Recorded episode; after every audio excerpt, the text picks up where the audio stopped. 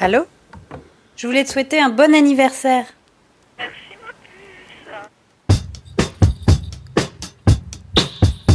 Je me rappellerai toujours. C'était en décembre et c'était la première fois que je voyais la neige.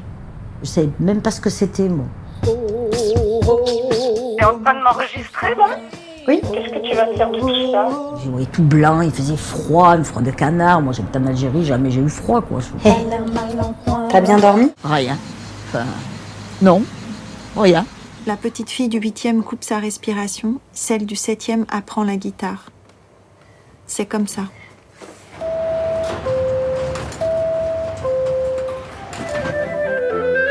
Je me suis jetée dans les vagues et j'ai crié.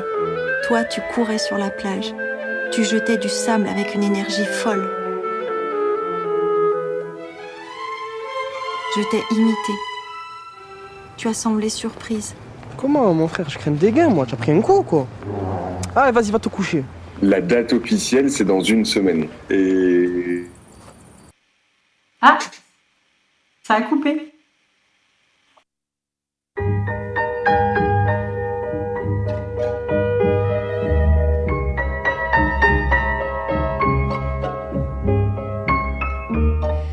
Bonsoir à toutes et à tous, vous écoutez Radio Grenouille, bienvenue dans l'heure esquisse, le magazine dédié au cinéma. Une émission ce soir réalisée par Alexandre Papi Simonini à la régie, Margot au micro et je suis accompagnée de Julia. Nous sommes en public pour la troisième fois consécutive cette semaine, installés depuis la terrasse du théâtre des Bernardines à l'occasion de la 32e édition du FID, Festival international du cinéma de Marseille.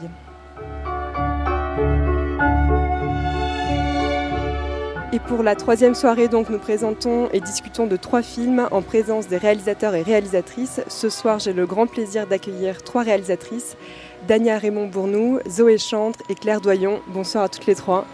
Bonsoir. Bonsoir. Bonsoir. Merci euh, beaucoup d'être là. Zoé Chantre, votre film s'intitule Le poireau perpétuel. Il est présenté au FID en compétition française, un film où vous filmez avec beaucoup d'humour, vous et votre mère, suite à l'annonce de la maladie de cette dernière. Claire Doyon, vous avez réalisé Pénélope mon amour en compétition française également, portrait intime de Pénélope, donc le prénom de votre fille aînée qui est autiste et que vous avez filmé depuis sa naissance. Votre film explore la relation que vous avez, euh, vous et Pénélope. On parlera évidemment plus longuement des sujets euh, de vos deux très beaux films que je viens de résumer euh, très très sommairement. Mais on commence tout de suite euh, avec vous, Dania Montbournou, et votre court métrage qui s'intitule Constellation de la Roudière. Il est présenté en compétition Flash, un court métrage tourné à Marseille. À Marseille, dans le quartier donc, de la Roubière, 11e arrondissement, Marseille-Plan-Est, entre les Cailloles et la Valentine, la Roubière, une cité où beaucoup d'Algériens notamment se sont installés dans les années 60. Et avant de parler plus longuement de votre film, je vous propose d'écouter un premier extrait. Dans la famille, on a, l'histoire d'un cousin euh, qui était euh, cordonnier. Et ce cousin, il faisait des, sandales pour les maquisards euh, euh, pendant la guerre. Et euh, ce cousin avait été dénoncé par un villageois, certainement. Il a été euh, exécuté par les militaires français euh, sur la place du village, donc euh, devant tout le monde et devant mes parents euh, pour, donner l'exemple. Et ça, c'est des souvenirs qui leur sont restés. euh, et d'ailleurs, quand ils sont venus en France, euh, ils pensaient être en France de, passage. Ils disaient qu'ils étaient là en CDD. euh, ils pensaient euh, qu'un jour la France les renverrait en Algérie. euh. Et à part la guerre, euh, parle-leur du quartier. parle-leur d'ici. Euh, ouais, alors euh, bah, le quartier, écoute, moi qui, qui suis née là, j'ai des souvenirs assez, assez joyeux. Il n'y avait que des bons souvenirs, il n'y avait pas de, de- de mauvais souvenirs. Si, bah, par la suite, euh, moi je, là c'était des, des souvenirs de, de- vraiment de, de jeunesse euh, quand j'étais petite, quoi. Un extrait donc de Constellation euh, de la Rouguière euh, de, votre film, pardon, Dania. Euh, donc je parler de la Rouguière, je le situais géographiquement à Marseille en donnant un indice géographique. On entendait aussi un peu dans cet extrait quelques éléments historiques. Est-ce que vous pouvez nous parler de ce quartier, vous, comment vous l'avez rencontré et pourquoi y avoir tourné un film? Alors peut-être déjà dire que je suis marseillaise, donc je, je vis plus depuis quelques années, mais euh, je suis arrivée à Marseille quand j'avais 12 ans et je fuyais, enfin ma famille, on fuyait aussi l'Algérie où il y avait la décennie noire. Et euh, c'est comme ça que cette ville euh, nous a apprivoisés et que je suis devenue marseillaise. Donc quelque part, je partageais aussi quelque chose avec les habitants de la Rouguière qui, eux, euh, sont arrivés, donc les, premiers habitants, en tous les cas, sont arrivés là-bas en, en 62, donc vraiment à l'indépendance de l'Algérie. Et euh, en fait, euh, de ce que j'ai compris, la France ne s'attendait pas à, une arrivée aussi massive de, personnes, enfin des, de pieds noirs, maintenant ils sont appelés comme ça, mais il n'y avait pas que en plus. Et en fait, donc plein de gens sont arrivés à Marseille et ce quartier venait juste d'être fini. Et donc ils se sont dit, bah, on va les mettre à la Roubière. Et euh, c'est comme ça que voilà, euh, ce quartier a été habité tout de suite par, euh, par, bah, des rapatriés d'Algérie. Et moi, en tant que Marseillaise, je ne connaissais pas. Il faut dire quand même que c'est dans le 11e, mais c'est vraiment aux confins de Marseille. C'est à la toute limite. Euh, et, et encore aujourd'hui, bon, maintenant il y a la Valentine, euh, mais à l'époque, les, les- personnes parlent vraiment que c'était la campagne, c'était presque Le une- bout de Marseille. Ouais, le bout de Marseille, mais, mais, mais vraiment la campagne. Ils disent tous que ça les frappait. Il y avait des paysans autour, euh, des, et même encore aujourd'hui, on se sent loin, quoi. Quand on est là-bas, on se sent loin du centre. Comment vous avez découvert alors vous ce quartier? Alors, euh, le désir du film est né d'une discussion avec euh, une des productrices, Karina Bianchi, euh, avec qui justement on partageait ce, lien avec l'Algérie, mais de manière complètement différente, parce qu'elle aussi, elle vient d'une famille de pieds noirs. Et on avait parlé de ça, et elle avait aimé mon précédent film que j'avais tourné à Alger. Et, et on s'était juste dit, bah, ce serait bien un jour de, de travailler ensemble. Et après, j'ai vu passer l'appel à projet de Manifesta, qui était assez simple. On demandait juste un, voilà, une présentation avec une idée de projet d'une page. Je me suis dit, bon, allez, allons-y. Moi, j'étais dans l'écriture d'un scénario de long, donc vraiment dans l'écriture euh, très approfondie. J'en avais marre, ça faisait que je ne tournais plus. Je me suis dit, c'est peut-être l'occasion de, faire tout le contraire, c'est-à-dire euh, partir vers le réel, à l'aventure, euh, juste sur un désir comme ça de, rencontre. Et sans, scénario, sans a priori. Et euh, du coup, voilà, les, les- les planètes se sont alignées. Et en faisant quelques recherches, j'ai euh, entendu parler de ce quartier. Et voilà. Comment ça s'est passé dans le quartier? Vous avez recueilli des témoignages, mais les personnes qu'on voit dans le film et là qu'on a entendu euh, dans l'extrait, si je me trompe pas, ne sont pas les. Enfin, sont des acteurs en fait et des actrices? Alors, pas complètement. Parce que, euh, en fait, bon, moi, je- la, la caméra, je, je l'ai sortie très tard. parce que déjà, on arrive pas. J'allais chez eux, donc le, film devait démarrer par des rencontres et puis une écoute de ma part. Parce que je savais pas aussi, je savais juste que ce qui m'avait attiré ici, mais je savais pas de quoi on allait parler. Je voulais que ça vienne aussi d'eux, de, ce qu'ils allaient me, dire, de, l'histoire de ce quartier, de leur vie là-bas. Enfin, je voulais pas imposer tout de suite ma vision extérieure. Et euh, donc j'ai vraiment commencé par les écouter et enregistrer par contre les témoignages. Donc dans le film, on entend, euh, quand même ces, premiers témoignages. Euh, par exemple, la, femme qui parle de la neige, euh, ça c'est un, des témoignages. Euh, et, à partir de là, petit à petit, euh, la fiction s'est imposée pour d'autres raisons. Et, les habitants aussi ne souhaitaient pas être filmés. Ils avaient envie de parler, mais ils ne souhaitaient pas être filmés. Donc j'ai pas insisté parce que je j'avais pas besoin forcément du cinéma du réel. Mais euh, je trouvais que c'était bien par contre de partir de cette écoute et de ces témoignages. Donc il en reste une trace dans le film, mais c'est que des témoignages off. Et par contre les témoignages après ils m'ont servi pour le travail avec les acteurs. En fait il y a eu un passage de relais. C'est-à-dire qu'à un moment je dis je veux parler d'une mémoire, de comment elle s'inscrit dans un quartier. Et la question des disparus et des morts est très vite arrivée dans les échanges. Et je me suis dit, si je fais un film sur ce quartier, euh, si je filme les habitants, il doit y avoir une place pour ceux qui sont plus là, euh, ceux qui ont disparu. Et là, vraiment, c'est vrai que la fiction s'est imposée. Et donc avec les acteurs, on a travaillé à partir des témoignages. À un moment, j'ai réécrit.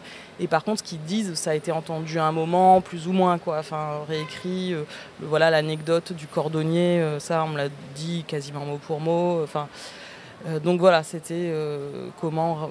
Mais il y avait quand même ce, ce travail en effet de documentaire euh, au démarrage. Donc votre film parle, on l'a dit, euh, de l'immigration euh, maghrébine algérienne, surtout dans ce quartier, mais aussi des années 80 dans le quartier. On va écouter un deuxième extrait qui, euh, qui évoque ça. À l'époque, il y avait beaucoup de toxicos à la guerre. Beaucoup sont morts. Énormément sont morts. Ces mecs-là, quand on disait ouais, fais attention, fais attention, fais attention aux toxicos et tout et tout, eh ben moi je tiens à leur dire merci parce que parce que quand, ils nous- quand on les voyait se piquer, ils nous disaient oh, casse-toi de là, Mino. Pars, pars de là, ne regarde pas ça. Tu vois? Et, nous on était curieux, tu vois, on regardait qu'est-ce qu'il fait, il se plantait, il restait comme ça, tu vois. Ne faites pas ci, faites pas ça, regardez, maintenant, on ne reste pas longtemps à vivre. Ils nous parlaient comme ça. Je me rappelle comme si c'était hier. Moi, je les oublie pas. hein. Un témoignage, euh, donc, comme vous l'expliquez, euh, documentaire puis euh, peut-être fictionnel pour cet extrait. Donc, Non, là, parle- cet extrait, c'est un, un des premiers, c'est un habitant vraiment. ouais. Ok. Donc il parle de, de l'héroïne à Marseille et du sida aussi dans ces années 80 qui a, qui a fait beaucoup de victimes dans la ville. Pour euh, cette histoire des disparus, de la mémoire, vous êtes parti dans la deuxième partie euh, du film, dans quelque chose de beaucoup plus onirique, avec des, des acteurs qui ont joué euh, des morts et le retour aussi euh, des morts dans, dans la cité. Ouais. Est-ce que vous pouvez euh, peut-être parler de ça? Bah oui, comme je disais, c'est vrai que très. Alors moi, je savais pas. Enfin, je, je savais qu'il y a eu l'héroïne aussi dans les années 80, mais je pensais pas. Voilà, j'ai découvert un peu quand même. je pensais pas que ça avait été à ce point-là. C'est en faisant, euh, en Oui, oui, vraiment en parlant d'eux. Donc ça, c'était en effet une des surprises de la rencontre, et, euh, et aussi parce qu'il y a un des, des personnages aussi qui a vécu euh, lui-même, qui a été euh, complètement euh, sujet de cette histoire et qui, est presque un survivant, on peut le dire. Et du coup, c'est vrai que c'était quand même très fort et les gens sont- ont été très marqués par ça, mais c'est un peu tabou aussi, parce que forcément, c'est quand même un pan assez douloureux de l'histoire du quartier. Mais, euh, mais oui, c'est vrai que, à ce moment-là, moi, j'ai vraiment senti, oui, que je voulais parler de la perte. Enfin voilà, il y avait eu la perte de l'Algérie. Et, euh, ensuite, euh, bah, c'est vrai qu'il y avait ces, deux pertes qui, résonnaient très fort quoi, quand, je, réécoutais tout. Et, euh, en fait, voilà, c'est vrai qu'à la fin, je filme des revenants. Donc en fait, au départ, on, voit des gens qui parlent dans le film, qui racontent l'histoire, et on est vraiment sur un registre très documentaire, euh, de témoignages. Et j'avais vraiment besoin de ça, de cet aspect réel, pour juste. Parce que parmi eux, ben, ça on le comprend après, mais parmi eux, il y a des revenants. Et parce que je voulais filmer les revenants, euh, les morts, les disparus, euh, leur donner le même statut que, les vivants. Le, voilà. Je- c'était vraiment, je pense, le, choix euh, de réalisation que j'ai fait. C'était, euh, ils ont droit à la parole aussi. Ils sont là en fait. Euh, ils sont là. Donc c'était voilà et, du coup le, travail avec les comédiens était nécessaire pour parce qu'en effet à un moment ils ont incarné ces personnes à partir des témoignages et, là, oui en effet la fin du film est complètement dans la fiction mais en même temps c'est très réel parce que ils ont eu euh, cet ancrage réaliste au début du film donc euh, on croit pleinement à leur présence ils sont pleinement avec nous dans le, avec les, autres personnages. Et, euh, c'était ça qui était important pour moi. Vous filmez beaucoup la cité, évidemment, vous la filmez que d'extérieur, souvent au drone, donc de vue de haut. Beaucoup les arbres aussi, les immeubles, et toujours vue de haut. On ne rentre jamais chez les habitants. Et d'ailleurs, dans, dans la cité, il n'y a quasiment personne, à part les, à part les acteurs. Pourquoi ce, ce choix? C'est les conditions de tournage, ou j'imagine aussi tout. un choix esthétique Parce qu'un film est toujours aussi. euh, ça, les, les- les choix s'imposent par les conditions euh, de tournage, les conditions économiques. euh, donc, je savais, voilà, j'avais pas beaucoup de jours de tournage. J'avais. euh, besoin de plans séquences pour, parce que je, je sentais qu'il y aurait besoin de, de- de- de temps pour que la parole puisse se déployer. Donc je me suis dit, bah, le drone c'est parfait parce que c'est pas cher, ça fait des très beaux plans séquences, on peut filmer tout le quartier. Là je pouvais vraiment embrasser euh, comme une topographie le quartier, puis c'est vrai qu'il y a une magie dans le drone. Enfin, et, en même temps, euh, au montage, je me suis dit heureusement que j'ai fait ce choix parce que je me suis rendu compte, comme il y a un. En fait, euh, c'est pas un point de vue de sujet filmant, le drone, c'est très abstrait. Donc, du coup, ça m'a vraiment permis d'amener le surnaturel, en fait, dès le départ. Qu'est-ce que vous entendez par sujet filmant? C'est quand même une machine, enfin, euh, un sujet. Enfin, si c'était moi qui étais derrière la caméra, j'aurais pas pu montrer euh, à 3 mètres de hauteur, faire des, euh, des arabesques dans le ciel ou je sais pas quoi. Enfin, il y a quand même un côté très. euh, Puis son utilisation naturelle, quoi. C'est l'armée, c'est. c'est, je sais pas, c'est les documentaires, un peu spectacle. Enfin. il y a un côté un peu déshumanisé quoi, dans, dans, dans ce, dans ce type d'image. Bon, alors moi par contre, je les, ai- je les utilise toujours à jointer avec des témoignages et de la musique. Donc euh, voilà, je ramène quand même de l'humain, mais en même temps, il y a, euh, ça pourrait être le point de vue des fantômes quelque part aussi. Voilà, donc, euh, Et, ce vide dans l'espace euh, géographique oui, le désert. Alors oui, c'est vrai que je- ça, c'était complètement un choix inconscient. Euh, mais bon, c'est vrai que tout a du sens. Euh, bah, c'est juste qu'en fait, on avait filmé vraiment très tôt le matin pour avoir des plans de nuit. Donc après, les plans qu'on a fait, euh, bah, y avait, la, la cité était encore à moitié endormie, mais je me dis finalement, c'est le temps qui, correspond bien au film. Quoi. On est entre le jour et la nuit, entre le rêve et, euh, et voilà. euh, c'est- pas un espace totalement réaliste quoi. On est un peu dans un entre-deux donc ça, ça, ça allait bien. voilà. Il me semble que c'est la, première au feed euh, que, la- que ce film est projeté. Est-ce que euh, le- les habitants qui ont témoigné ont eu l'occasion de, voir ce film euh, déjà? Oui, parce que j'aurais préféré qu'ils le voient dans les conditions du feed en premier, mais je, tenais quand même à ce qu'ils. Enfin voilà, à leur montrer le film avant, parce que je. Juste pour m'assurer qu'ils ne se sentaient pas trahis par le film et qu'ils voulaient bien y participer, parce que voilà, on s'était rencontrés, ils ont parlé, ils m'ont livré des choses assez intimes, mais je voulais aussi euh, le- leur montrer le film pour être sûr que qu'ils étaient en accord, même si euh, voilà. Donc ils ont, ils ont déjà, ceux qui ont participé ont déjà vu le film, euh, mais il y en a, mais ils vont revenir, certains vont revenir le voir en salle. Est-ce que vous avez les dates des programmations en salle là, pour le Alors film les, pro- les deux prochaines projections, c'est samedi à 20h à la Baleine. Le et, Julien. Ouais, et je crois que c'est 20h ou 20h30. Mais si c'est 20h30, non, je crois que c'est 20h. Vaut mieux dire Il vaut 20 heures dans mieux arriver tôt. et euh, les, aux variétés, euh, dimanche à 17h, 20, 17h10 peut-être. Bon, 17h. Voilà. À aux variétés. sur le, sur le site Vers du- du 17h feed. aux variétés. Merci beaucoup, euh, Merci Dania. Raymond Bournou. Euh, donc, votre film s'appelle Constellation de la Rouillère. Pour ceux qui veulent, euh, celles et ceux qui veulent aller, aller voir, donc présenté en compétition Flash, qui est une nouvelle compétition, il me semble, de films Oui. courts dans, euh, dans leur Euh, durée. C'est la Et, deuxième euh, édition, ah, deuxième de- édition. de ce que j'ai compris. Donc c'est plutôt une compétition de court métrage. Votre film fait une Oui. trentaine de minutes. Merci beaucoup. Merci à vous. Nous allons maintenant discuter du film de Zoé Chantre, Le poireau perpétuel. Il est présenté en compétition française au FID. Écoutons un extrait. Il faut que je fasse attention à mes positions quotidiennes. Je m'accroupis pour mettre mes chaussures. Je me brosse les dents, le bras perpendiculaire à mon corps. Je fais attention à ce que je porte.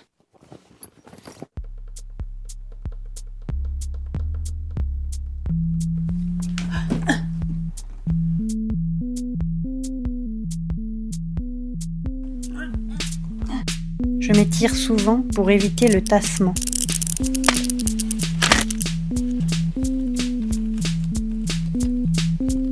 Pour en revenir à aujourd'hui, tout ça s'efface le jour où ma mère m'a annoncé qu'elle avait un cancer. Le jour où je l'apprends, ben, j'ai comme un choc. J'ai commencé par crier, mon père a eu les boules, ma mère a pleuré, les amis ont pleuré, et puis depuis ce jour, avec ma mère, on ne s'engueule plus jamais. C'est comme si la maladie nous avait calmés. On s'aime et on se le dit.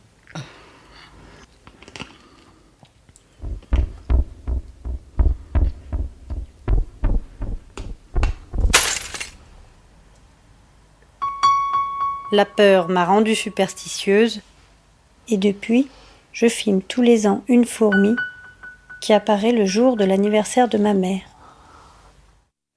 Dans cet extrait, Zoé Chantre, on entend euh, votre mère. Ce film a été conçu comme une sorte de journal de bord. Tout à fait. Euh, quel, est- quel a été le point de départ de votre euh, démarche autobiographique? Est-ce que ça a été la maladie de votre mère? Alors, il faut savoir que c'est le, c'est la suite d'un premier journal que j'ai, j'ai commencé il y a 20 ans, euh, qui s'appelait Tiens-moi droite. Alors, c'est une suite, mais on peut le voir euh, tout à fait indépendamment. C'est parce qu'en fait, euh, voilà, c'est, dans la continuité et que j'ai eu, envie de, parler de, notre quotidien, on va dire, euh, à partir du moment effectivement où ma mère m'a, annoncé ce, ce cancer, qui était son deuxième cancer. Mais à la base, je ne savais pas que ça allait être un film, parce que j'ai commencé à faire du dessin, à faire un livre. Et un jour, on m'a demandé de montrer ce livre à 200 personnes, et, j'avais juste une maquette. hein. J'ai commencé à en filmer les pages, et, le dessin m'a amené à la, vidéo, la vidéo m'a amené au film, à faire d'abord un, petit court métrage, et ensuite euh, je suis arrivée au long, mais c'était pas prévu. Quand vous avez décidé euh, de- d'en faire un film, justement, à quel moment vous choisissiez ce que vous filmiez? Parce qu'il y a des passages très très intimes. Est-ce que parfois vous vous êtes retenu de filmer ou au contraire vous filmiez tout euh, de manière complètement délibérée Euh, J'ai souvent une petite caméra sur moi. Et comme je fais le montage euh, tout en filmant, et ben ça m'arrive euh, vraiment de me lever le matin et de me dire Ah, pour la suite du film, il faut que j'arrive à saisir ça. Et dans ce cas-là, je, je provoque presque les scènes, ou alors je les attends. Et si ça n'arrive pas, souvent il y a quelque chose d'autre qui, qui se passe. Voilà. Et, j'accumule comme ça des images, je les montre tout de suite. C'est-à-dire tout de suite vous filmez par exemple, une semaine et après vous faites un montage euh, Oui, ou le soir enfin, même. une- Ok, Ouais. directement. Voilà. Et ça s'entrecoupe avec euh, mes dessins qui sont toujours là, quoi, qui, qui sont restés. Parce que le- les scènes filmées sont plutôt relatives au, au présent. Il y a aussi une partie euh, de rêve qui est avec un peu d'effets spéciaux mais qui n'est qui n'est pas dessinée. Et il y a une partie en effet de, de dessin animé qui là parle plus, euh, je dirais, du, du passé. À chaque fois, c'est des situations que vous avez déjà vécues. Est-ce que c'est ça la, la di- la dichotomie que vous avez, euh, enfin la, séparation que vous avez fait entre ces... euh, Tout à fait, parce que euh, à la base, quand même, j'avais essayé d'écrire un film. j'ai essayé de faire ça dans les règles, puis en fait, j'ai commencé à filmer. C'était presque une fiction. Je commençais à filmer, puis là, je me suis dit, mais je fictionnalise ma vie, ça va pas du tout. Donc, je suis revenue au journal filmé. Et, donc les, scènes un peu trafiquées, on peut dire, c'est vrai qu'elles correspondent plus à un rêve, à, à quelque chose d'onirique, alors que le direct, bah, il, est direct et puis très vite il passe dans le passé. Parce voilà, même au moment où je le filme, c'est déjà le passé. on vous voit dans des situations euh, compliquées parce que ça parle euh, de la maladie de votre mère, mais aussi euh, de vos, propres soucis de santé. Donc j'imagine qu'il y a des moments humains compliqués à vivre. Est-ce que c'est difficile de, vous filmer dans ces cas-là ou au contraire ça met une distance avec la réalité? Euh, souvent, quand j'arrive à dire quelque chose sur ma maladie ou sur euh, celle de ma mère, c'est qu'on a déjà franchi une, une étape. Du coup, c'est plutôt le résultat d'une réflexion qu'on a eue ensemble ou chacune euh, avec nous-mêmes que je mets en, film. Voilà. Du coup, sur le moment, c'est pas si dur que ça à filmer, à part quand je provoque des situations. euh, je suis allée voir, j'avais besoin de filmer un médecin quand même, et euh, mon médecin voulait pas être filmé. Alors j'ai provoqué la situation, j'ai appelé un médecin que je ne connaissais pas à Berkeley-Plage. Et miracle, cet homme était magique.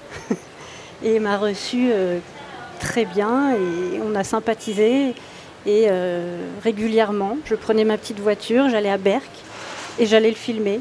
Et puis voilà. C'est qu'il est très drôle. D'ailleurs, il vous dit dans une scène, mais vous, vous faites tout parce qu'il il compare la- ce qu'il est en train de vivre avec vous avec euh, un reportage télévisé, télévisé où euh, il y a un preneur de son, un caméraman, une réalisatrice et il compare à la situation actuelle avec vous. où Vous êtes euh, seul à tout faire. Et c'est vrai que vous faites tout toute seule, j'imagine, sauf le montage que vous avez réalisé avec quelqu'un. Le montage, non, je l'ai fait seul, Seul mais j'ai eu un extérieur régulier qui, qui était très important. Qui vous aidait à avoir un cheminement dans, dans le film Oui, ouais, parce qu'on s'en mêle les pinceaux quand on est seul, hein, c'est sûr. Voilà. Quel conseil il vous a donné à cet extérieur Euh, bah, surtout de choisir mes histoires, parce que donc là j'en ai gardé trois, on peut Mm. dire. euh, C'est qu'on a oublié la troisième, on peut en parler. Enfin, le- Oui.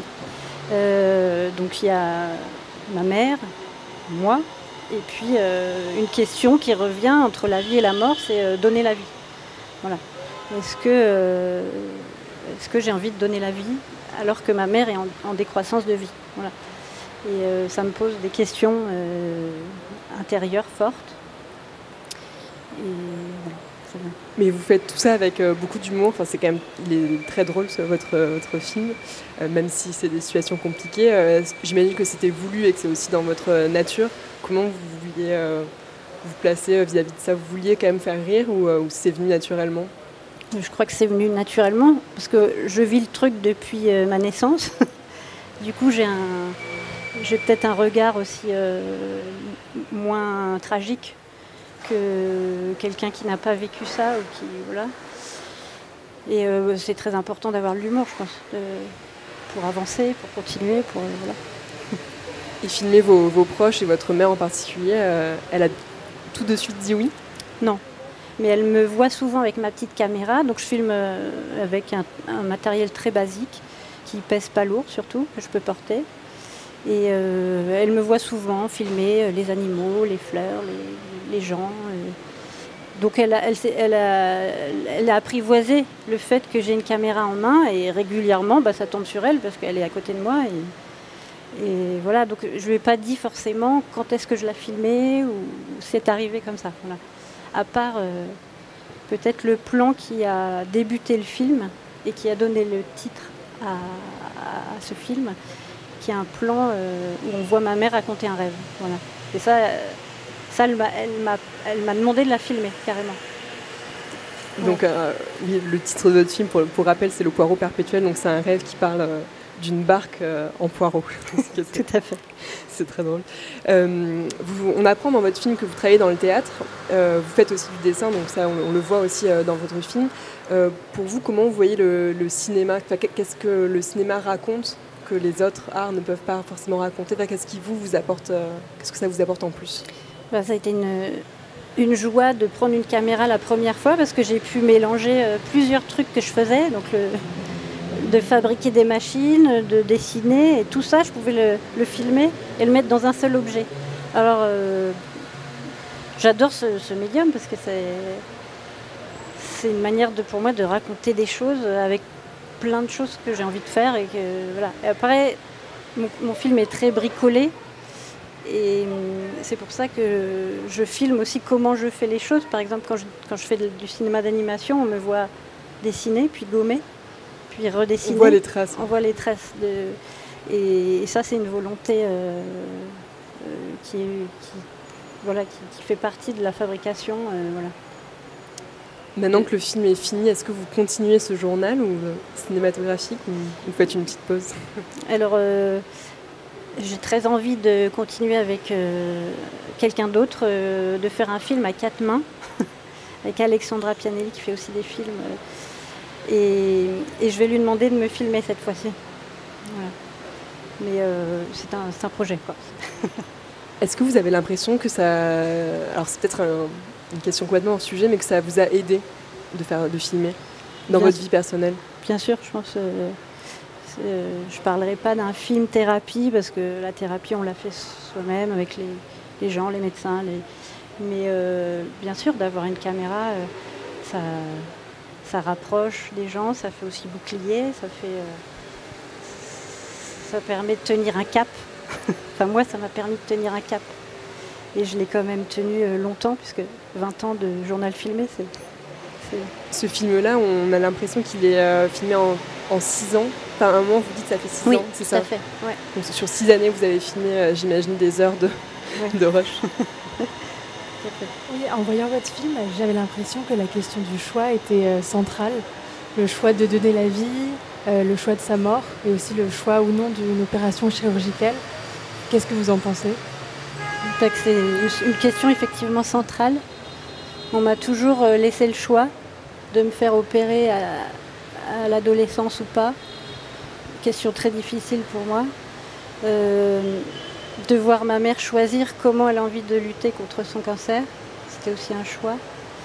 Et, et évidemment le choix de donner ou pas la vie, euh, qui est pour moi euh, là, le choix dans ce moment de mes, quar- de mes 40 ans, de mes 35 ans. Ouais. Et est-ce que ce film était une manière de traiter euh, la, la question du choix? On peut le voir comme ça. J'avais pas vu sous cet angle-là, mais on peut le voir comme ça.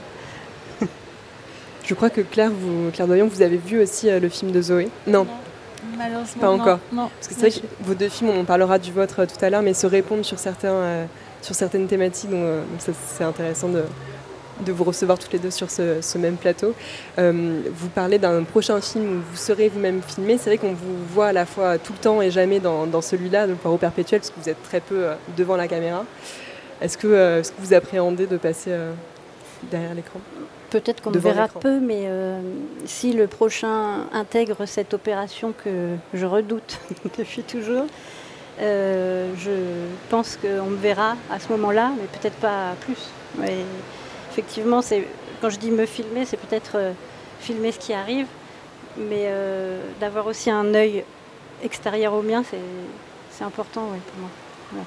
Peut-être une dernière question sur les animaux qui sont très présents euh, dans votre film. On- bon, je ne vais pas tout dévoiler, mais on voit plusieurs types d'animaux à la fois dans les rêves et dans euh, votre vie réelle euh, que, vous, que vous accueillez chez vous, etc. Est-ce que c'est un... Pourquoi ce, ce choix et cette attention très forte? C'est un mystère pour moi, le monde qui m'entoure et, et j'a- et j'adore les observer, j'adore les filmer. Je crois que j'aimerais bien faire un film animalier à ma manière. et euh, il me parle peut-être plus que, que d'autres choses que je peux filmer. Euh, en très peu de temps, il me montre du mystère, quelque chose que je connais pas.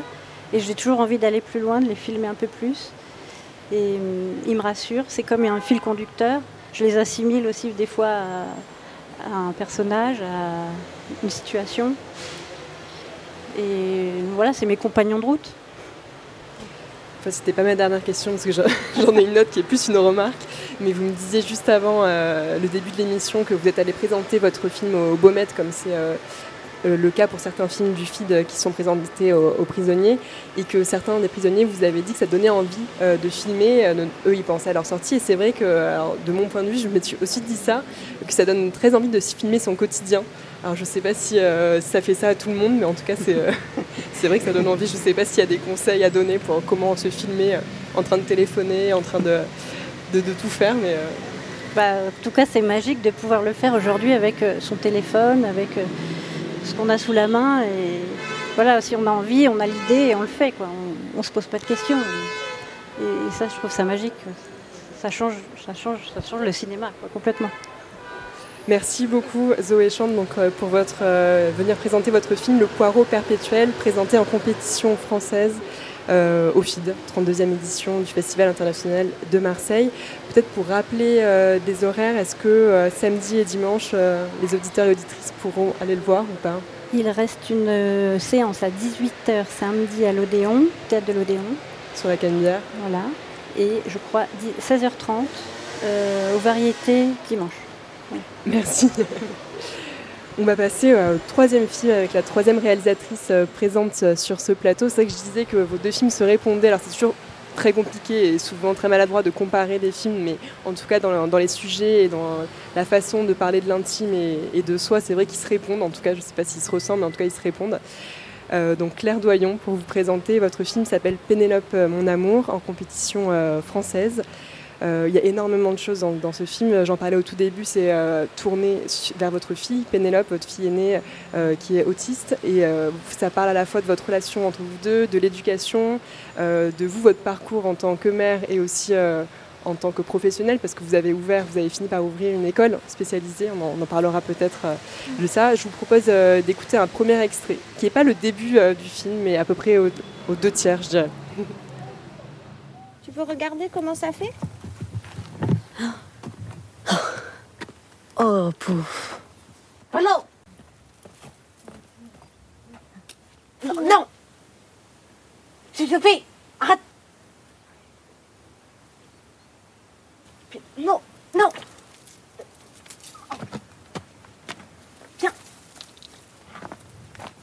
Pénélope, Pas mais. Enzo, vous êtes des punks, des anarchistes, des irrécupérables. Je me demande ce qu'il nous manque à nous, normopathes, pour vivre avec vous, Pélo, va rejoindre Enzo pour vous accepter tel que vous êtes.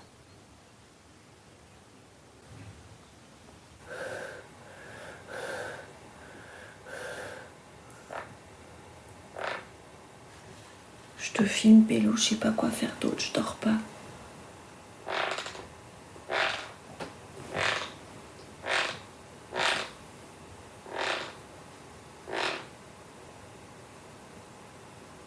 Je dors plus et tu dors plus, je sais plus quoi faire. Un extrait de Pénélope, euh, mon amour, euh, film de Claire Doyon. Euh, Claire, Pénélope, votre fille est maintenant adulte. On la suit dans ce film depuis euh, son plus jeune âge, parce que vous commencez à la filmer bébé. Euh, Est-ce que l'idée du film a été toujours là? Vous filmiez depuis toujours votre quotidien? Comment ça s'est passé C'est assez magnifique la quantité d'images que vous avez, que vous avez d'elle. Les premières images sont pas de, de moi. Et c'est des amis qui filmaient Pénélope euh, bébé avec leur enfant aussi. Et j'ai commencé à filmer euh, Pénélope quand elle a commencé à avoir des soucis. Et je crois que c'était ma manière de pouvoir supporter euh, ça. Et, hum, et voilà, donc, mais l'idée du film, c'est bizarre, cette c'est bizarre l'idée du film parce que j'ai filmé beaucoup en me disant que j'allais pas faire de film, et, mais en découvrant les rushs, il y avait des images euh, où c'était évident que je m'adressais à un spectateur euh, futur, mais c'était des images tournées il y a 15 ans et et voilà, je ne sais pas comment ça s'est passé entre mon inconscient euh, et comment c'est venu, comment le désir finalement s'est manifesté.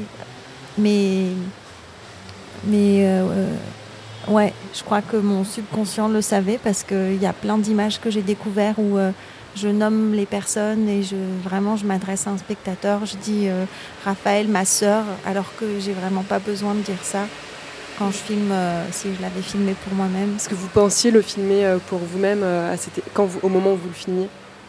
Bah, en fait, je crois que vraiment filmer, ça m'a permis de, de prendre de la distance et, et euh, de, pouvoir vraiment euh, vivre cette expérience avec Pénélope aussi comme une expérience de cinéma et pas seulement comme pas seulement de subir. euh, parce que c'est vraiment c'est très dur ce qui lui arrive et, et tout d'un coup du coup ça a renversé ça a renversé les choses et ça a renversé le point de vue et ça me permettait d'être vraiment actrice de mon destin et de, de, de plus le subir de la même façon. Et je me suis beaucoup amusée en fait avec ça parce que j'ai. Enfin, c'est- vrai que j'ai l'impression qu'il y a beaucoup de correspondance entre nos films parce que j'ai. J'ai filmé beaucoup de médecins, je les ai enregistrés. Si- S'ils ne voulaient pas que je les filme, je les ai enregistrés à leur insu. Et juste d'appuyer sur REC en cachette, ça me provoquait euh, une espèce de jubilation intérieure qui faisait que j'étais plus tout à fait euh, à l'endroit de la mère qui a une enfant malade, mais j'étais plus une cinéaste qui assiste à une espèce de pièce de théâtre. euh.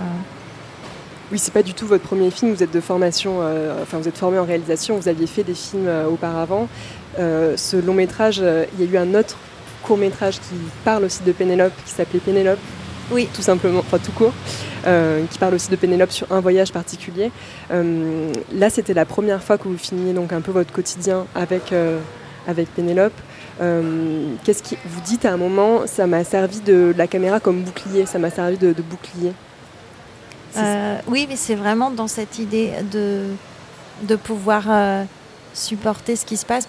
Un jour, j'étais dans le TGV et j'étais en première classe avec Pénélope et donc il y avait des, des mecs en costard cravate avec leur Mac et qui bossaient et tout. Et je donnais du riz à Pénélope, à même la bouche parce qu'elle mange pas toute seule.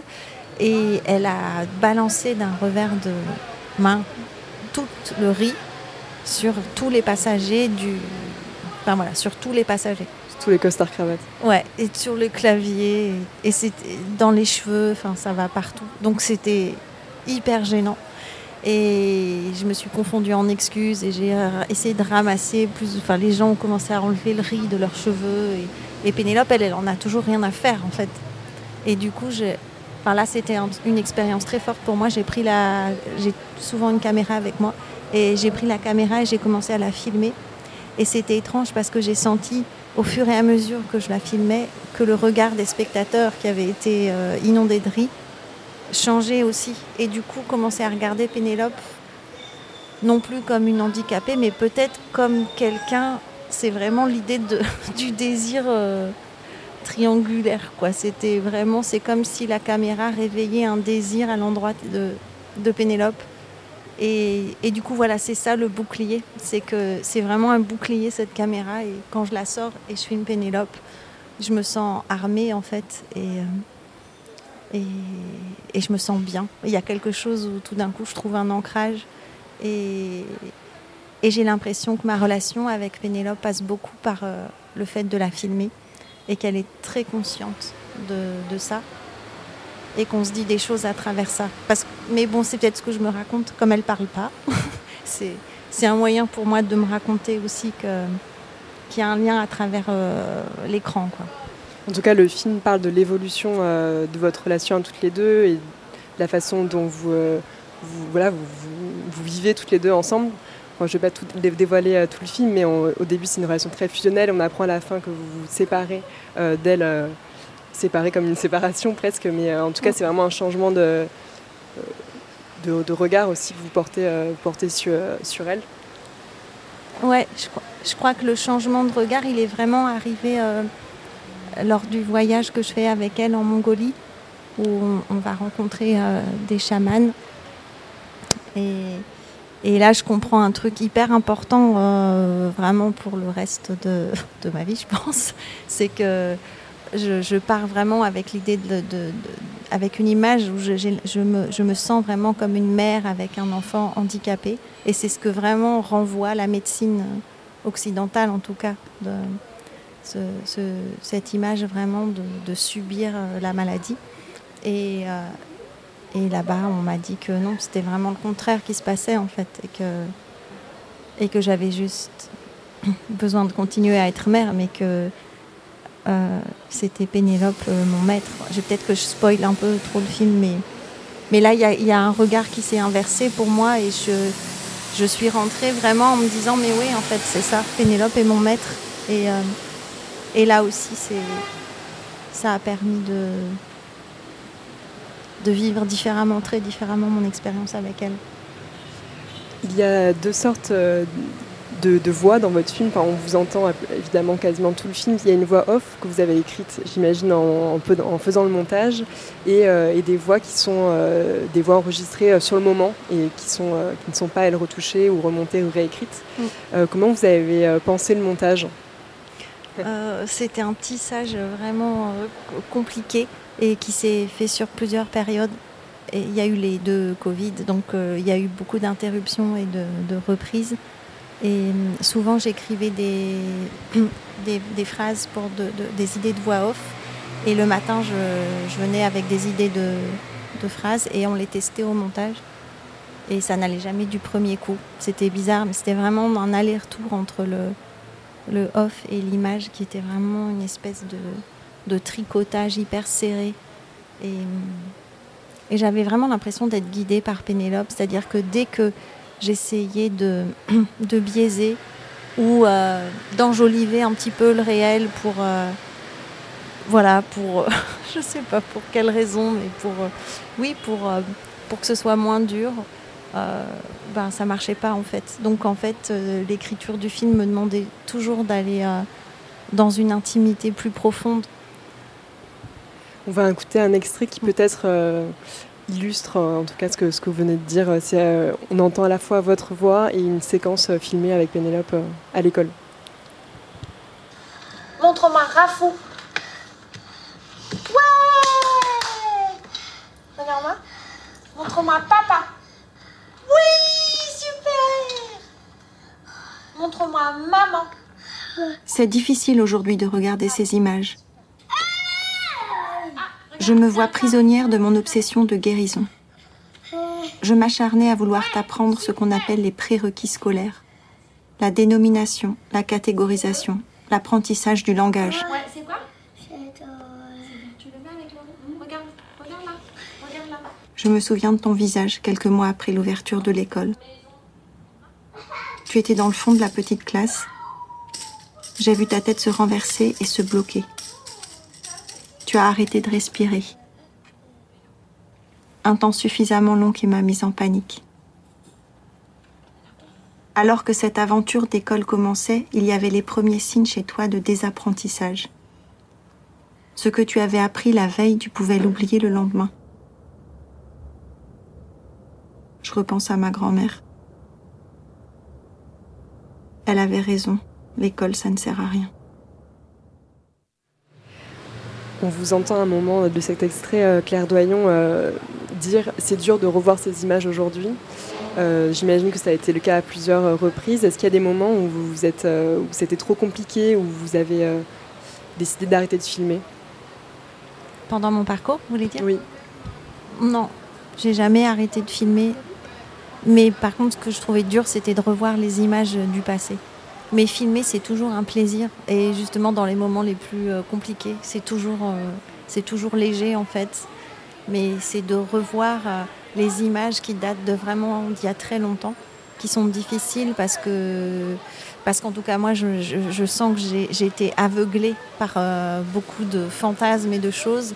Et c'est difficile de se voir, ouais, de se voir dans, aveuglé par par le réel, c'est vraiment compliqué. Quoi. Et cet aveuglement, c'était vraiment le, justement le, fantasme de, normalité, quoi, de ce, conditionnement extrême avec lequel j'ai grandi, euh, avec lequel je pense qu'on grandit, dans, parce qu'on grandit dans, dans, dans, un, cadre hyper normatif. Et puis, euh, et en tout cas, moi, je m'en suis pas rendu compte jusqu'au jour où euh, j'ai eu Pénélope qui a révélé par sa différence l'extrême rigidité euh, institutionnelle, quoi, des institutions au sens large.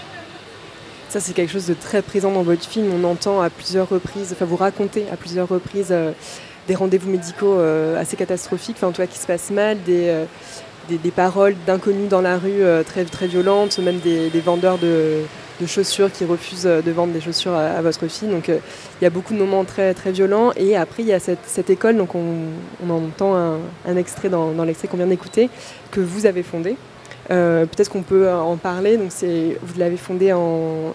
en J'ai oublié la date, pardon. En 2007. Ça a commencé en 2007. Mm. Et comment ça s'est passé, euh, cette aventure-là? Ben, en fait, euh, j'avais fait une, petite école entre guillemets à la maison avec des thérapeutes qui se relayaient et ça devenait hyper compliqué d'être au centre de, ce relais-là. Et du coup, je me suis dit, bah, autant. Et c'était très, très cher aussi. Donc, on, a fondé une association qui a permis de financer cette prise en charge pour ma fille. Et puis ensuite, on a élargi les statuts pour l'étendre à plusieurs enfants. Et c'est devenu un institut expérimental euh, à Paris où on essaye de, de, proposer des pratiques euh, de soins et de, éducatives qui sont à la fois comportementale et en même temps alternative et qui propose d'autres biais, enfin qui euh, on, travaille beaucoup sur les activités somatiques et sur euh, l'ostéopathie, sur euh, plusieurs techniques de soins du corps et on essaye des choses.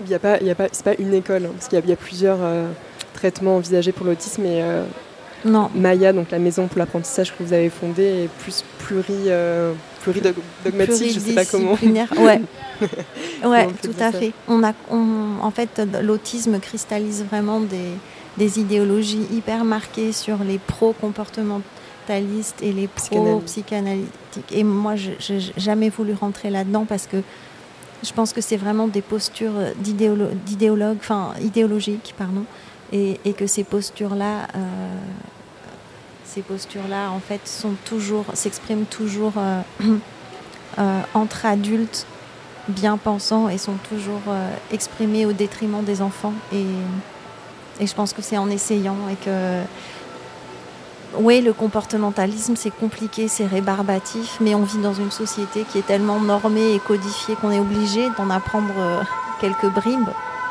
parce qu'on ne peut pas se balader à poil dans la rue et un autiste, il aura envie de se balader à poil dans la rue et on doit lui apprendre que non. Et si on ne lui apprend pas ça, il est complètement perdu. Et en même temps, il faut enfin, c'est complexe cette, question de l'éducation, mais j'ai toujours, en tout cas, refusé euh, pour moi-même et pour cette école d'entrer dans des clivages euh, de ce type-là. Donc l'école Maya, Maison pour l'apprentissage et l'intégration des enfants avec autisme. Oui, c'est bien ça, à Paris. Ouais. Bravo. Je l'avais noté. Euh, vous filmez évidemment votre fille, on vous voit, on vous voit quand même à l'écran parfois, euh, et vous êtes entouré. Vous avez eu une seconde fille, euh, il y a le père de vos filles, votre famille. Est-ce quel, est le, quel rapport ça, le film et le fait de filmer le cinéma a, créé dans, dans, votre écosystème familial en dehors de votre relation entre votre fille aînée Pénélope et vous? Euh, en fait, c'est un rapport très naturel parce que comme je filme, ben c'est comme euh, une, autre- une- la caméra est comme une personne qui est là et et en ce moment je filme pas mal Tatiana, donc euh, je la filme, mais c'est comme ça. Votre deuxième film. Ouais, je c'est comme un personnage qui est un objet qui est posé là et qui parfois euh, voilà, entre en action. Mais du coup, ouais, pour répondre à votre question, moi, c'est ça fait vraiment partie de mon quotidien.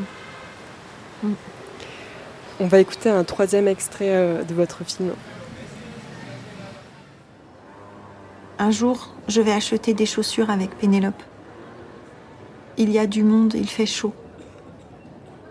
Pénélope s'impatiente, fait des tours dans le magasin. Le vendeur est accroupi, il cherche une paire de chaussures. Pénélope vient vers lui et lui tapote dans le dos. L'homme se retourne et lance Sa place n'est pas ici, elle devrait être dans un hôpital. Je ne vends pas de chaussures à des handicapés. Nous sommes sortis. Dans la rue, je me suis effondrée. J'ai pensé à la guerre.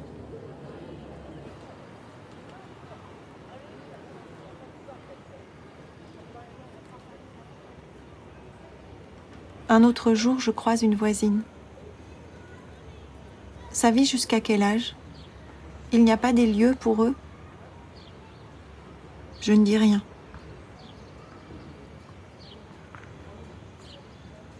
Cinq minutes plus tard, Pénélope éclate en sanglots. Un extrait de, de votre film, on entend euh, l'ampleur euh, des discriminations dont les personnes autistes sont, sont victimes. Est-ce que vous avez déjà fait un film euh, sur votre fille? Est-ce que vous avez l'impression que les, que les mentalités évoluent? Est-ce que vous êtes optimiste? Sur Oui, le regard des autres je veux dire Ouais, je pense que ça évolue beaucoup. Je pense qu'en 15 ans, le regard a vraiment changé et je pense qu'aussi au, sein des institutions, le regard sur les enfants a beaucoup changé. Je pense qu'il y a un énorme travail et un énorme retard concernant les adultes parce qu'un enfant, c'est la projection d'un imaginaire euh, très fort et on projette toujours dans l'enfant qu'il peut, aller mieux et donc euh, il y a beaucoup d'efforts qui sont faits à l'endroit de l'enfant, mais chez les adultes, c'est beaucoup plus compliqué. Et ça, ça, ça se referme. Enfin, il y a, beaucoup de, de progrès à faire. Mais je pense que c'est. On, est, on vit dans une époque où, euh, euh, où les discriminations sont, sont, mises, euh, sont mises à nu de plus en plus et de manière de plus en plus évidente et flagrante. Et je pense que le handicap, l'autisme, etc., c'est quelque chose qui va arriver. Ça me paraît évident. Est-ce que vous avez continué à filmer euh, votre fille Pénélope? Vous parliez de votre deuxième fille Tatiana que vous avez continué à filmer. Est-ce que c'est aussi le cas pour Pénélope? Oui, je le fais de temps en temps.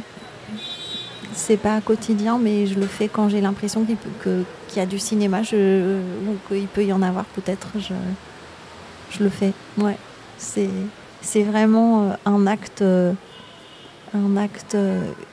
Ouais, filmer le quotidien, ça, bah, ça me permet de, de continuer à faire du cinéma. Et j'ai l'impression que c'est, un, un besoin. Merci beaucoup pour votre euh, témoignage, euh, Claire Doyon, et pour votre film Pénélope, mon amour, présenté en compétition française au FID, Festival international de cinéma de Marseille. Merci également à Dania Raymond Bournou et son film Constellation de la Rouguière. Merci à Zoé Chantre pour le poireau perpétuel en compétition française. Merci beaucoup à Alexandre Papi Simonini euh, à la réalisation de cette émission et à Julia pour la préparation. On se retrouve euh, demain à la même heure, 19h, en direct de la terrasse du théâtre des Bernardines pour un quatrième plateau en direct du FID, Festival international de cinéma de Marseille. Merci, bonne soirée à tous.